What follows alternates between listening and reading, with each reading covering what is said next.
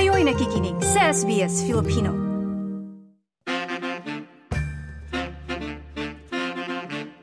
Sa ating segment tuwing araw ng linggo, ating aalamin ang ilang trending ngayon na pinag-uusapan sa online world.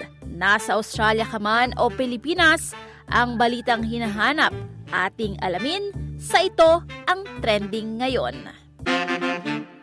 Ito ang trending ngayon.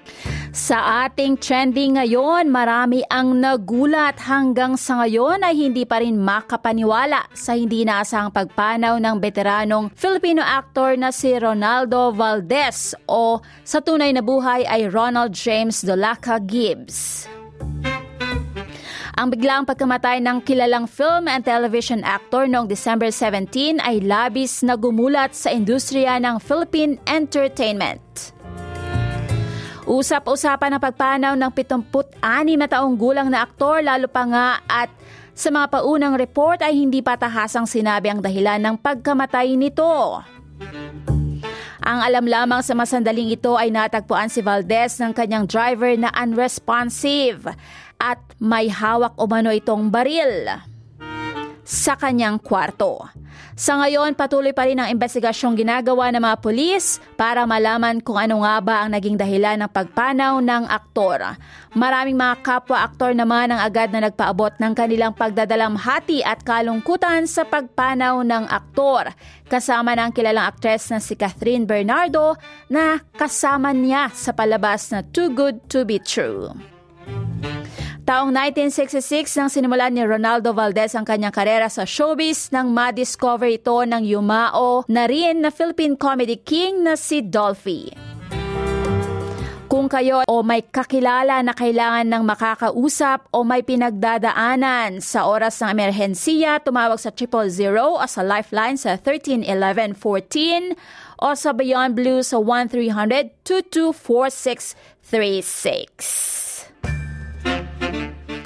Sa iba pang trending nitong nagdaang linggo lamang, opisyal na binuksan ng Luna Park Sydney ang inaabangan na immersive attraction, ang Dream Circus. Maari nang masubukan ang kauna-unahang permanent immersive experience location, ang Immersive Big Top, kasama isang world first Australian-made immersive experience, ang Luna Park Dream Circus sa Sydney. Higit isang libong tao ang dumalo sa grand opening nitong linggo at bukas na ito sa publiko mula December 22. At panghuli na lamang, Nako, nagsisipagyabong na ang mga bulaklak ng lavender dito sa Australia. Lalo pa nga at summer, kung saan talaga namang makikita ang pagyabong o pagbukadkad ng mga lavender. Ito ay maliliit na bulaklak na talaga naman ang amoy nito ay talagang kinagigiliwan.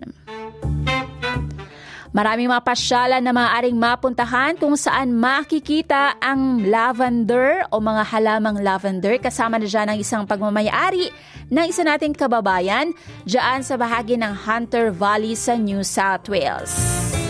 Kaya kung kayo ay may mga larawan na kuha sa mga lavender farm, maaaring ibahagi yan dito sa atin sa SBS Filipino.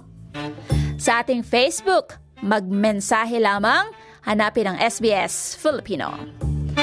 At yan ang ating trending ngayong umaga, Ana Livilata para sa SBS Filipino. Ito ang trending ngayon. Mga nauuso, mapamusika, fashion, pagkain at iba pa. Patok rin ba sa mga Pinoy? Mga usapang napapanahon, ating alamin sa ito ang trending ngayon.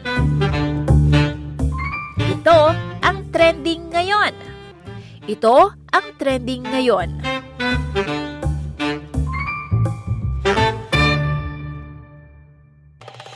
Nice yung bang makinig na iba pang kwento na tulad ito? Makinig sa Apple Podcast, Google Podcast, Spotify o sa iba pang podcast apps.